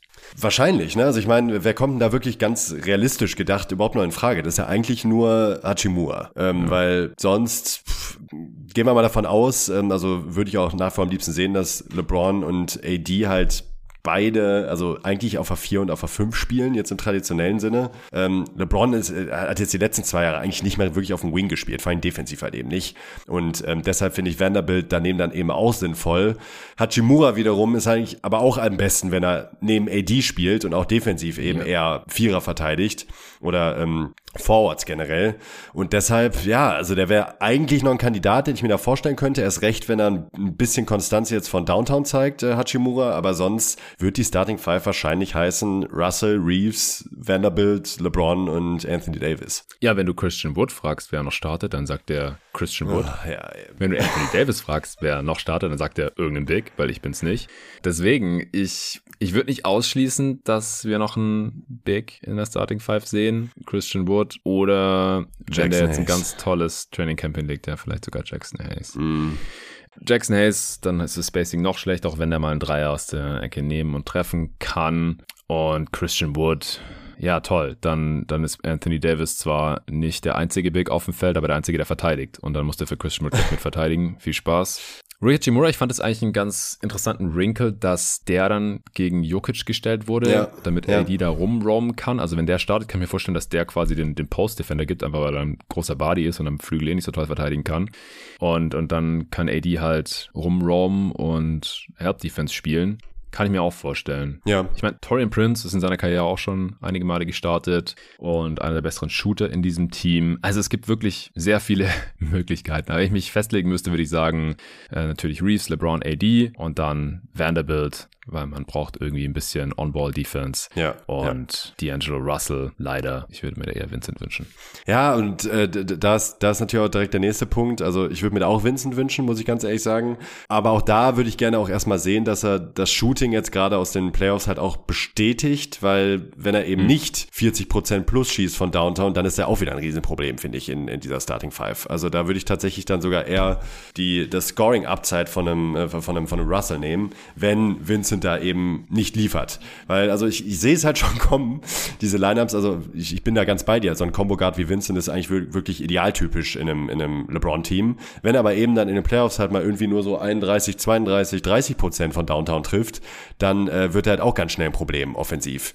Und ähm, dann verteidigen die, die Gegner den auch nicht mehr so und dann wird schwierig. Ich finde es aber von der reinen Balance her, jetzt auch gerade zu Beginn der Saison, würde ich, würde ich ihn auf jeden Fall starten lassen. Wie gesagt, da würde ich Russell von der Bank bringen dann haben wir Vincent, dann ist Vanderbilt auch ein bisschen mehr zu verschmerzen, wenn LeBron halt vielleicht auch eben nicht mehr ganz so katastrophal von, von Downtown trifft, wird das auch schon eine Menge helfen. Bei AD sehe ich es jetzt eigentlich nicht mehr, der hat ja auch kaum noch Dreier genommen. Ähm, ich glaube nicht, dass der, also der wird niemals wieder diesen Shooting Stroke haben wie aus der Bubble, das würde ich jetzt einfach mal behaupten. Ist und utopisch, dann, und dann wiederum ist ja zumindest rein auf Shooting und auf die Offense bezogen, ein Christian Wood halt gar nicht mal so verkehrt für ein paar Lineups neben AD offensiv. Ja. Das ist aber dann für mich auch eben der nächste große Talking Point, ist halt die Big Man-Situation bei den Lakers, denn die finde ich auch super, super schwer, muss ich ganz ehrlich sagen. Ja, noch ganz kurz zu Gabe Vincent. Also ich, ich bin Team Vincent, weil ich finde auch, dass der offensiv ein viel besserer Fit in LA ist als noch bei Miami. Da war der oft ein bisschen overtaxed, musste da zu viel machen, wenn Butler mal wieder nicht konnte oder nicht wollte. Lowry ist alt, Hero war nicht da. An wem blieb es dann nochmal hängen? Einfach an Gabe Vincent. Ich glaube, der wird jetzt weniger Pick and Rolls laufen und Sachen kreieren, wenn er hoffentlich viel neben LeBron spielt und wird viel mehr offene Dreier haben. Und dann glaube ich auch, dass ich treffen kann. Vor allem wird er da auch verteidigt. Also ich, ich finde ja, Gabe Vincent gerade jetzt ja. im direkten Vergleich mit Dennis Schröder, da gab es dann auch kurze Diskussionen auf Twitter nach dem Gabe Vincent Signing. Äh, ich finde es ein Upgrade gegenüber Dennis, bei allem Respekt. Und einfach weil es ein viel besserer Fit ist. Und ich finde auch den Vertrag total gerechtfertigt, den er da bekommen hat. Äh, ja, Big Man-Situation. Also die Lakers können auf jeden Fall gute offensive Lineups aufs Feld schicken. Also Christian Wood kann man kritisieren, wie man will, dass er sich irgendwie nicht benehmen kann off-court und on-court einfach keinen Bock hat zu verteidigen oder auszuboxen und solche Sachen, die, die halt nicht im Boxscore auftauchen.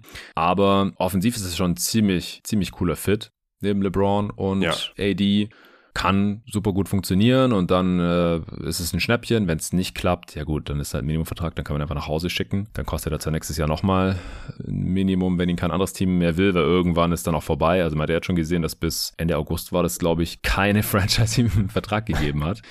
äh, obwohl er, was hat er letztes Jahr noch aufgelegt? 16 und 10 oder sowas? Also es ist echt mhm. crazy. Ja. Genauso wie übrigens Kelly Oubre, der jetzt noch bei den Sixers angeheuert hat, ähm, der letztes Jahr 20 Punkte pro Spiel gemacht hat. Ja, 17 und 7 hat Christian Wood aufgelegt bei auch echt guten Quoten. 38 Prozent von Downtown. Offensivrating von 116. Also, wie gesagt, die Stats sehen nice aus. Der Impact von ihm ist nicht so geil und neuntes Team in neun Jahren spricht halt leider auch Bände. Aber hey, vielleicht kriegen, kriegen die Lakers ihn unter Kontrolle. LeBron, Ham, AD. Und er verteidigt dann wenigstens mal ein bisschen. Und wie gesagt, offensiv, LeBron, Reeves, AD, Wood und D-Low von mir aus. Das ist relativ schwer zu verteidigen. Ja, also man braucht ja auch Offense, wie wir, wie wir vorhin schon gesagt haben. Äh, eine der großen Achillesfersen der Lakers löst das aber gar nicht und das ist das, sind die Minuten ohne AD in der Defense. Weil da haben wir wirklich so in den Playoffs, aber auch schon in der Regular Season halt gesehen, oh dass dieses ja. Team stellenweise komplett zusammenbricht, wenn Anthony Davis nicht auf dem Feld steht, defensiv. Und da ist ein Wood jetzt, ja, sagen wir mal, nicht die beste Lösung. Und Jackson Hayes, wenn er jetzt nicht gerade irgendeinen gewaltigen Sprung macht aus dem Nichts, äh, auch nicht. Und dann dann frage ich mich halt, das ist immer noch ein Riesenproblem, gerade weil Anthony Davis jetzt ja auch durchaus bewiesen hat, dass er nicht gerade der verlässlichste Spieler in Bezug auf seine Fitness und Verfügbarkeit ist, ähm, sehe ich da schon echt ein Problem, also ein potenzielles Problem für dieses Lakers-Team. Ähm, klar, es gab jetzt auch nicht tausend super Optionen ähm, noch, noch, auf dem Markt und ich sehe den offensiven Fit von Wood total. Er ist wahrscheinlich sogar der beste Shooter des Frontcourts der Lakers, würde ich sagen. Ähm, ja, klar. Ja, doch. Aber auch nur, weil es sonst keine gibt. Genau, ja, genau. es gibt halt sonst keine. Also der bringt schon eine Facette mit rein, die wichtig ist. Gerade auch in der, in der Regular Season mal. Aber defensiv habe ich da schon echt meine Wehwehchen jetzt mit diesem, äh, mit diesem Big Man Lineup, dass die Lakers da aufs Feld stellen können. Ja, es war ja letztes Jahr auch schon so. Also mit AD auf dem Feld war die Lakers Defense um sieben Punkte besser. Also im Umkehrschluss natürlich ohne ihn um sieben Punkte schlechter. Und das kommt ja nicht von ungefähr. Die Lakers haben halt Size, was halt zumindest in der Regular Season immer schon mal von großem Vorteil ist und sind da ganz gut gecoacht. Also ja. das, das ist, glaube ich, so der Hoffnungsschimmer, dass selbst ohne AD man da defensiv nicht komplett einstürzt, vor allem wenn dann vielleicht gerade in den Minuten Vanderbilt auf dem Feld ist und dann halt noch irgendwie ein bisschen Size. Aber ja, die Size-Absatz von Wood, die kann halt nicht wirklich werfen, hast du gerade schon gesagt. So Jackson Hayes ist ein krasser Athlet äh, und Lob-Target und so, aber echt kein guter Rim-Protector. Hachimura ist defensiv eigentlich auch kein Plus. Also statistisch gesehen lief die Defense mit ihm besser, aber das würde ich eher auf Small Sample Size schieben, ehrlich gesagt. Oder auf die Lineups, in denen er da halt stand. Das äh, muss nicht unbedingt so bleiben. Also ja, da, da darf man schon Bedenken haben, dass die Defense erneut ohne Anthony Davis schlechter ist, aber wahrscheinlich wird sie mit ihm auf dem Feld halt extrem stark sein und dann ja. im besten Fall fällt sie dann halt nicht extrem ab. Ja, ich habe mich halt nur gefreut, wenn man vielleicht noch zumindest die Option auf dem Big gehabt hätte, den man aufs Feld stellen kann, wo, wo halt eben die Defense nicht komplett zusammenbricht, wenn Anthony Davis nicht mit auf dem Feld ste steht. Ja. Hier Biombo vielleicht oder sowas, der ist jetzt natürlich auch. Der war im Gespräch. Ja. ja. Hätte besser gefallen als Wood? Ah, na, besser als Hayes wahrscheinlich. Also ich hätte gern. oh, jetzt kriegst du aber Ärger von Torben. also, also ich meine, ich meine, ich meine, ich, ich mein vor allen Dingen halt so vom Spielertyp. Also so, so, so, so ein Biombo, wo ich halt weiß, der ist okay am Ring. Wir haben es ja bei Nurkic am Anfang schon besprochen. Ähm, fällt für mich so ein bisschen in die Kategorie. Man weiß ja, der bringt, der bringt mhm. Size mit, der bringt ein bisschen Rim Protection mit. Und da weiß ich, der ist jetzt kein kompletter Amateur da unterm Korb defensiv. Und äh, den hätte ich als Spielertyp einfach noch gerne im Kader. Was, ja, Hayes bringt, bringt ganz andere Qualitäten noch mit und der hat auf jeden Fall Upside, ne, gar keine Frage. Also ich finde, mag auch, wenn man so einen, wenn man so einen jungen Spieler da äh, mit dem Team hat, der auch noch was werden kann. Aber defensiv mhm. müsste da schon echt ein großer Sprung kommen, dass ich sagen würde, das lohnt sich. Ja, also ich finde, es steckt halt wieder in diese Kerbe, ja. Also Contender, im Zweifel entscheiden die sich eher für den offensiven Spieler ja, ja. statt Biombo. Das stimmt. Und bei den Lakers ja. kann ich es auch noch verstehen, weil man letzte Regular Season auf Platz 20 in der Offense ist einfach zu schlecht, wenn du Ja, das Shooting braucht man schon, das stimmt. Ja, ja, deswegen, ich, ich kann es schon, ich kann es schon irgendwie verstehen. Okay, hast du jetzt schon deine, deine Lieblings-Line-Up rausgehauen, Closing-Line-Up? Also ich glaube, mein Lieblings-Line-Up, die ich auch spielen würde in einem Do-or-Die-Spiel in, in, in der Postseason, wäre wohl Vincent, Reeves, LeBron, Hachimura und Davis, glaube ich. Tatsächlich nicht mit Vanderbilt, weil da hat man halt gesehen, mhm. was passieren kann am Ende und äh, Hachimura, klar, ich gehe jetzt nicht davon aus, dass er 50% von Downtown trifft, aber wie du gesagt hast, der kann defensiv schon einen soliden Job machen, der attackiert Closeouts und der wird zumindest respektiert von, von Downtown, glaube ich jetzt erstmal. Wenn er jetzt nicht direkt zeigt, dass er wieder nur 30% trifft in der Regular Season, glaube ich, bringt er da schon so eine Facette rein, wo ich sagen würde, das wäre so ein Team, ja, wenn Reeves halt eben auch diesen kleinen Sprung noch macht oder mindestens auf dem Niveau spielt, wie ähm, das er jetzt gezeigt hat, dann ist das schon eine gefährliche Line-Up, finde ich, keine Frage. Das wäre, glaube ich, die, mit der ich jetzt erstmal gehen würde. Ja, unterschreibe ich, auch weil das ungefähr die einzige halbwegs switchable Lineup ist. Weil, haben wir schon gesehen, Vincent bei den Heat, der, der kann switchen, einfach weil er fightet und relativ kräftig ist. Ja, Reeves wird dann wahrscheinlich ab und zu mal irgendwie attackiert, wenn er im Post landet gegen den großen Spieler, weil er ist halt auch 6'5 und fightet. LeBron und AD sind einigermaßen switchable und Hachimura halt auch noch so am ehesten, jetzt mal abgesehen von Vanderbilt, der halt einfach offensiv dann nicht so wirklich tragbar ist. Also ich halte das auch für die, ja, muss man mal gucken, Matchup abhängig aber für die vielversprechendste, weil versatilste Lineup, du hast von allem ja. halt genug. Genug Shooting, genug Playmaking, genug Defense. Jetzt gibt's noch eine Reihe an Spielern, die wir hier bisher äh, sträflich ignoriert haben. Ich meine, teilweise kann ich es nachvollziehen, weil junge Spieler jetzt echt nicht dein Steckenpferd sind, aber ich will es auf jeden Fall mal noch kurz genannt haben. Cam Reddish, äh, viele Lakers-Fans sehen ja auch noch mhm. viel in dem. Ich bin raus. Ja, ich auch. Also ich, halt, ich halte den für ein Downgrade gegenüber Lonnie Walker, der den man ziehen lassen hat. Der spielt jetzt für ein Minimum bei den Nets. Ich verstehe es nicht ganz. Vielleicht aus Prinzip nicht bei den Lakers dann geblieben, aber Cam Reddish, der ist ungefähr in allem schlechter als Lonnie Walker. Meiner ja. Meinung nach schlechterer Shooter, ja. schlechterer Defender, schlechterer Finisher. Also wenn der da irgendwie eine Rolle spielt oder irgendwie Würde mich auch sehr wundern. Also, ja, mich auch. Der müsste sich krass verbessern, damit er die Rotation knacken kann. Ja, also bei einem Hachimura zum Beispiel, der hat ja auch, der zumindest ja mal immer wieder angedeutet, was da so kommen kann bei dem. Ähm, hat jetzt ja auf jeden Fall einen Sprung gemacht oder halt deutlich besser performt, als man das erwartet hätte nach dem Trade.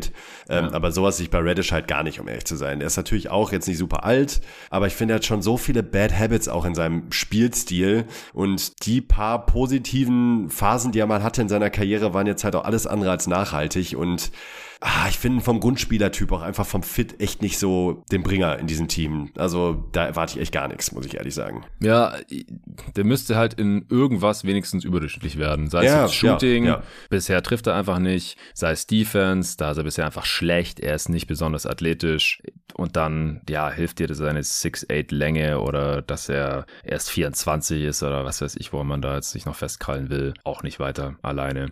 Ja, Torian Prince. Gegenteil davon ist ja dann, genau, Gegenteil davon ist eigentlich Torian Prince, finde ich. Da kann nämlich eigentlich alles ganz okay.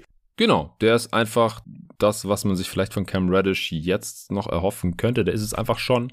Er hat das schon bewiesen, ähm, trifft seine Dreier, ist defensiv jetzt kein Pushover, auch nicht geil, aber auf jeden Fall besser als Radish. Einfach ein solider Spieler auf dem Wing. Und dann, also ich glaube sogar, dass wenn dann eher Max Christie sich noch einen, den letzten Rotationsspot schnappen könnte vor Cam Radish. Äh, der sah in der Summer League jetzt ganz ansprechend aus. Und ich glaube, die, die Rookies, die, die werden sowieso keine Rolle spielen. Also Hurts, Gifino, 17. Pick, Max Lewis, 40. Pick, für den man noch ein paar Millionen auf den Tisch gelegt hat. Würde mich sehr wundern, wenn die jetzt irgendwie eine Rolle spielen könnten. Also Hurts, ja. Halte ich auch einfach für ja. einen schwierigen Pick. Kann nicht werfen, nicht so gut defensiv, braucht den Ball in seinen Händen. Das wird jetzt wahrscheinlich in der Rookie-Saison einfach noch nicht gefragt sein. Und Maxwell Lewis hat in der Summer League auch noch relativ weit weg aus. Von daher haben wir jetzt alle Spiele besprochen. Ja, und man hat halt so ein bisschen äh, tatsächlich jetzt im Gegensatz äh, zur letzten Saison, ähm, wobei, gut, hat äh, Rob Pelinka ja dann natürlich auch das Gegenteil bewiesen, aber man hat auch durchaus Trade-Masse da. Also ich sehe durchaus auch, ja. dass man da, wenn da was Passendes verfügbar wird, äh, Drew Holiday zum Beispiel, äh, man da durchaus jetzt nicht komplett chancenlos ist, weil sonst redet man sich das ja immer gerne schön, was man so an Assets hat, aber das finde ich durchaus okay, dass man da vielleicht einen Spieler noch mal reinbringen kann, vielleicht noch so einen irgendeinen Wing, der so ein bisschen verteidigen, ein bisschen werfen kann. Könnte ich mir schon vorstellen, dass da noch was gehen könnte, auch in Richtung Deadline. Ja, man hat auch noch den 29er First oder den 30er, den 28er kann man nur den Swap traden, weil der 27er halt äh, ja nach Utah ging mit Westbrooks Vertrag. Also man, man hat schon noch noch ein bisschen Trade-Masse. Also im Prinzip hat man das, was die Bucks gerade an Picks für Dame gezahlt haben. Ist ja auch 28er Swap, 29er First Unprotected, 30er Swap. Das haben die Lakers auch noch hier am Start. Und sie haben jetzt halt wieder auch Verträge, die, die man irgendwie traden und kombinieren kann, äh, zumindest ja. nach Ablauf der Frist dann, äh, wenn sie gerade erst neu unterschrieben wurden. Okay. Breakout, wir haben ja schon kurz über Austin Reeves gesprochen. Siehst du sonst noch irgendeinen Breakout-Kandidaten? Breakout. Ähm, Jemanden mit zu vielen oder zu wenigen Minuten. Da haben wir ja schon über D'Lo gesprochen, dass wir den gerne in kleinerer Rolle hätten. Genau, D'Lo wird eher ein bisschen zu viele Minuten bekommen, würde ich jetzt mal behaupten. Ich könnte mir sogar vor, ja, wobei nee, Reeves zu wenig Minuten kann ich mir eigentlich nicht vorstellen. Also einen richtigen Breakout-Kandidaten. Ich könnte mir vorstellen, dass dann Torian Prince sich tatsächlich mehr in der mm. Rotation festspielen könnte, als, mhm. äh, als man das jetzt denkt und dass er vielleicht am Ende auch mehr Minuten verdienen würde als man das jetzt denkt. Würde jetzt, äh, fällt jetzt nicht ganz in die Kategorie Breakout, gerade auch ja. in Anbetracht seines Alters natürlich, aber ich glaube schon, dass der sehr wichtig werden könnte für dieses Team. Ja, ja bei, bei Rui Chimura habe ich halt immer noch ein bisschen Angst, dass die Rui Gresham einsetzen wird und zwar hart ja. und, und dass er ein ganz heißer Kandidat für den Jerome James Gedächtnis Award ist. Mhm. Also ja. war mal in den Playoffs kurz gut und direkt überbezahlt und dann nie wieder bestätigen können. Ja. Und ja, wenn das der Fall sein sollte, dann verdient er zu viel und bekommt wahrscheinlich auch erstmal zu viele Minuten. Aber ich gehe eigentlich davon aus, dass, wie gesagt, es irgendwo in der Mitte sein wird zwischen der Regular Season und der Playoff-Leistung. Was ja okay wäre sogar. Ne? Also, ja, ja. ja, wir haben jetzt auch schon relativ viel über Stärken und Schwächen gesprochen. Also es hängt halt sehr stark von den Lineups ab, wer da spielt. Also es gibt all, fast all Offense-Lineups, es gibt fast all Defense-Lineups, sind aber halt aber kaum relativ. Mhm. Genau, sie haben halt nicht so viele ja. Two-Way-Spieler, zumindest nicht, die das konstant bringen können. Nee, leider nicht. Und ja, also wir sagen es jetzt, glaube ich, zum fünften Mal, aber das hängt einfach auch so viel von der Availability der Stars ab. Ich habe es für meine God Next Preview auch mal ausgerechnet und wir haben das ja auch beim Top 30 Pod schon angesprochen gehabt. Also die letzten drei Saisons, wo habe ich's? Ja, über die letzten drei Saisons äh, ist James 30 Spiele im Schnitt ausgefallen und Davis 38. Puh, ja, also da wird man eigentlich schon, das kann man eigentlich schon fest einplanen, dass einer der beiden oder sogar beide für einen doch nennenswerten Teil der Saison ausfallen werden. Ja, und es wird nach wie vor so sein, dass wenn Davis viel ausfällt, dann leidet die Defense. Und wenn ja. LeBron viel ausfällt, dann leidet wahrscheinlich nach wie vor die Offense. Ja. Weil abseits von LeBron gibt's halt auch nicht so schrecklich viel Playmaking. Also D-Low halt, Reeves, Vincent ein bisschen und dann wird's auch schon dünn. Dann wird sehr dünn sogar. ja. ja. Da kommt eigentlich gar nichts mehr. Ja, das stimmt. Ja, ich weiß nicht. Hast du noch was zum Team, was du unbedingt loswerden wolltest oder können wir langsam Richtung Best Case kommen? Lass uns den Best Case machen. Ja, du darfst. Was passiert im Best Case und wie viele Siege springen da raus? Also im Best Case bestätigen Rui Hachimura und äh, Austin Reeves ihre Form. LeBron fällt nochmal in Jungbrunnen und äh, spielt nochmal so wie vor einem Jahr. Nicht so wie vor nicht so wie vor ein paar Monaten, also oder sagen wir mal so, wie vor ein, zwei Jahren und kann das irgendwie nochmal für einen längeren Stretch in der Postseason abrufen und in der Regular Season. Anthony Davis verletzt sich nicht groß äh, und es wird den Großteil der Saison zur Verfügung stellen, stehen. Dann sehe ich schon, ähm, wir sprechen jetzt von Regular Season, ne, wenn ich es richtig verstanden habe. Ja, genau. Von, von, von der Best Case, dann könnte ich mir schon sowas wie 54, 55 Siege vorstellen in einem Best Case, wenn da wirklich alles mhm. greift. Ja, doch, ja, das wäre so mein Best Case, würde ich sagen. Alle sind fit, LeBron bleibt fit, fit, spielt so wie vor seiner Verletzung letztes Jahr. Reeves wird mindestens so gut wie in den Playoffs. Ähm, Uri spielt ungefähr so wie in den Playoffs. Dann, äh, ja, doch, könnte ich mir schon vorstellen. Würde ich nicht ausschließen. Ja, ich meine, fit ist, ist glaube ich, realistisch gesehen, selbst im Best Case bei LeBron so 60 Spiele. Ja. Bei AD vielleicht 65 oder so. Also bei LeBron kann ich mir einfach nicht vorstellen, dass der weniger als 20 Spiele verpasst. Nee, und bei nee. AD eigentlich auch. Das, der ist halt acht Jahre jünger, deswegen sollte man vielleicht den Best Case noch ein bisschen höher ansetzen. Ich meine, man braucht ja mittlerweile auch dann 65 Spiele, um sich für diverse Awards und All-NBA-Teams und sowas zu qualifizieren. Vielleicht, ja, ist es dann irgendwie noch ein Anreiz und dazu halt noch diese neuen tollen Rest-Regeln Regeln, die wahrscheinlich sowieso nicht greifen, weil wenn LeBron sagt, ja, ich habe Rückenschmerzen, dann spielt er halt aber nicht. Da können unabhängige ja. Ärzte dann wahrscheinlich behaupten, was sie wollen oder wenn sein Fuß weh tut. Ja. Im Best Case trifft LeBron halt wieder 36 Prozent seiner Dreier und nicht ja. 32. Wird schon viel helfen. Ja, und fällt halt ansonsten nicht weiter ab und spielt halt so wie vor seiner Fußverletzung. Genau, das, das ist, ja. glaube ich, schon der absolute Best Case. Und ja, Anthony Davis spielt auf Defensive Player of the Year Niveau und offensiv hat er letzte Saison auch 26 Punkte pro Spiel gemacht, war extrem effizient. Der Jumper fällt vielleicht wieder ein bisschen besser bei ihm, das kann man im Best Case, glaube ich, auch erwarten. Also jetzt nicht unbedingt Dreier, aber halt auch so Midrange wäre auch ganz nice. Ja, Rui trifft eher 40 Prozent als 30 Prozent seiner Dreier. D-Low funktioniert gut in seiner Rolle, sage ich jetzt mal, egal ob als Starter oder von der Bank. Ich glaube, also in meinem Best Case würde er von der Bank kommen und in der Rolle total ja. aufgehen. Ja. Und Vincent würde direkt starten, passt einfach viel besser. Reeves macht den nächsten Schritt und macht 22 effiziente Punkte, entlastet bei der Penetration, beim Playmaking und wird All-Star. Wood äh, fügt sich ein und äh, verteidigt einigermaßen akzeptabel, scored weiterhin effizient, macht das Feld ein bisschen breit. Prince trifft seine Dreier. Ja, das ist so der Best Case, aber da haben wir dann wahrscheinlich eine Top 10 Defense. Ich meine, letzte Saison waren wir schon Platz 13, obwohl AD äh, relativ viel ausgefallen ist und mhm. man über weite Strecken der Saison noch dieses sehr suboptimale Team hatte. Also äh, Top 10, ich glaube im Best Case ist man vielleicht sogar eine Top 5 Defense und eine überdurchschnittliche Offense, also von Platz 20 auf Platz 14, 13 hoch dann äh, knackst du wahrscheinlich schon die 50 Siege. Ja, das glaube ich also auch. Also in der Bubble Season, das waren am Ende nur 71 Regular Season Spiele, hatte man 52. Da hatte man die drittbeste Defense und die elfbeste Offense. Ja, da war LeBron halt noch so viel jünger. Ja, ja. Was hast du gesagt? 55? Ja, im, ja 55, 54 habe ich gesagt. Als, das wäre Platz 1 gewesen letzte Saison. Ja, ja. Nee, doch, ich bleib dabei. 54, okay. äh, doch, doch, im Best, wir 54. sprechen vom absoluten Best Case. Ne? Ja. ja. Ah, ich sag 52. Okay. Also was halt auch oft genannt wird, ist so, ja, der Run nach dem Trade und im März war man so geil und so, aber es ist halt März-Basketball. Ja, genau, da waren die Gegner auch nicht mehr so gut und ja. also nee, das würde ich jetzt auch nicht zu hoch Contender aufhängen. chillen da schon oft und Rebuilding-Teams tanken um die Wette, so da ja. ist es ein bisschen einfacher, so ein Stretch hinzulegen. Okay, Worst Case. Ja, Worst Case ist, LeBron fällt aus, AD fällt aus und D'Angelo Russell denkt, er wäre Prime James Harden. So, dann äh, sind wir wahrscheinlich.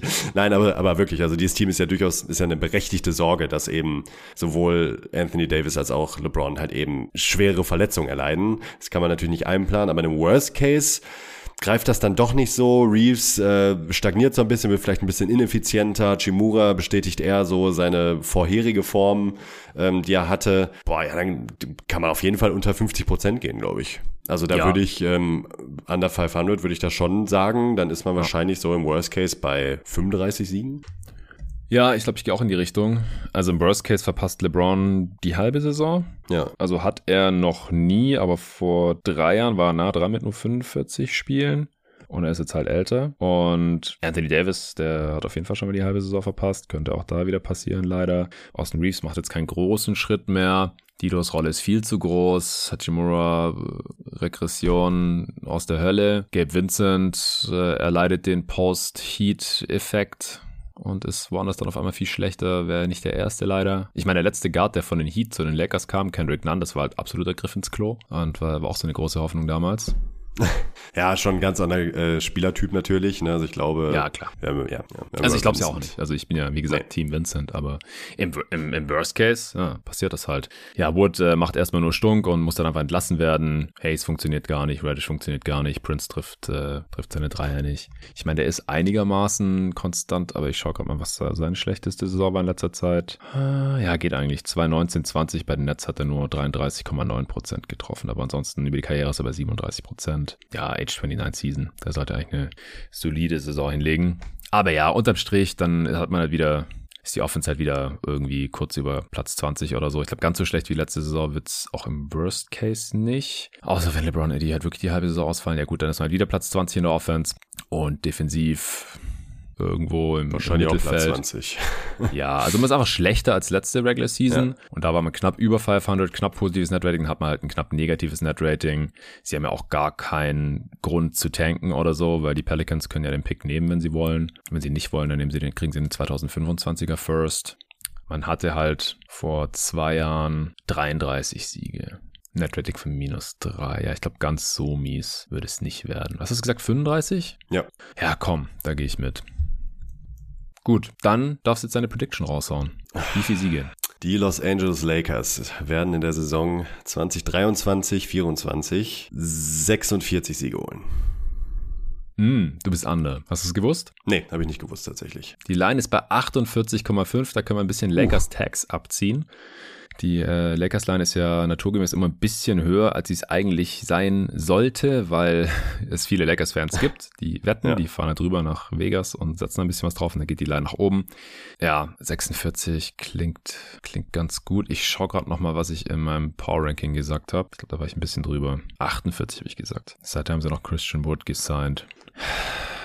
Ich bleib bei den 48, bin okay. trotzdem under. ja. Das ist aber komfortabel. Ja, ja, nicht schlecht. Ja.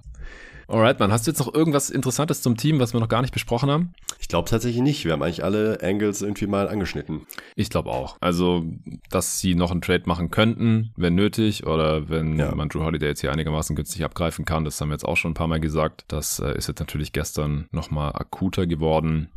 Nee, ich, äh, ich habe auch nichts mehr. Dann wären wir durch. Nico, wir haben es geschafft. Deine erste Preview. Wow. Hey, war geil. Hat Spaß gemacht. Geil. Auf jeden, auf jeden.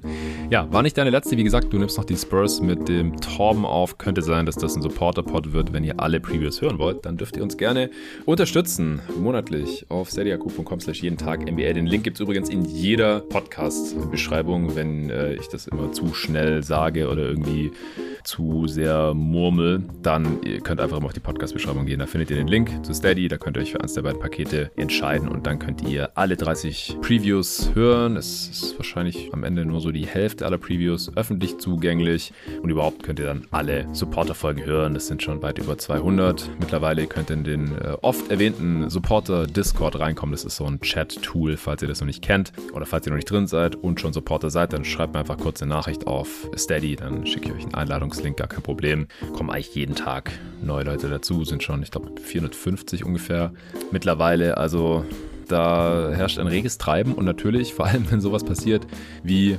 vorgestern, wenn ihr diesen Pod hört, der Lilla-Trade, da ging es dann natürlich auch extrem rund. Ich hau auch immer wieder irgendwie ein paar Einblicke raus, zum Beispiel nach dem Basketballtraining, wo ich ja mit Arne zusammen im Team zock, was du vorhin erwähnt hast, was du dann gesehen hast, was sich auf den Trade überhaupt erst aufmerksam gemacht hat.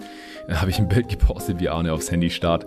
Ja, finde ich übrigens interessant, dass du, dass du in diesen äh, Podcast-Channel eher reinschaust als in den NBA-Transaktionen-Channel, weil da ging es zu dem Zeitpunkt ja schon richtig ab, weil der Trade schon längst bekannt war. Ja, ich bin, äh, ich, ich, ich, bin, ich bin da ein bisschen Boomer-mäßig unterwegs und bin mit Discord äh, nicht ganz so warm. Ich äh, check da manchmal nicht ganz, welche Threads für mich eigentlich relevant sind und welche nicht. Und deshalb äh, bitte straf mich nicht ab dafür.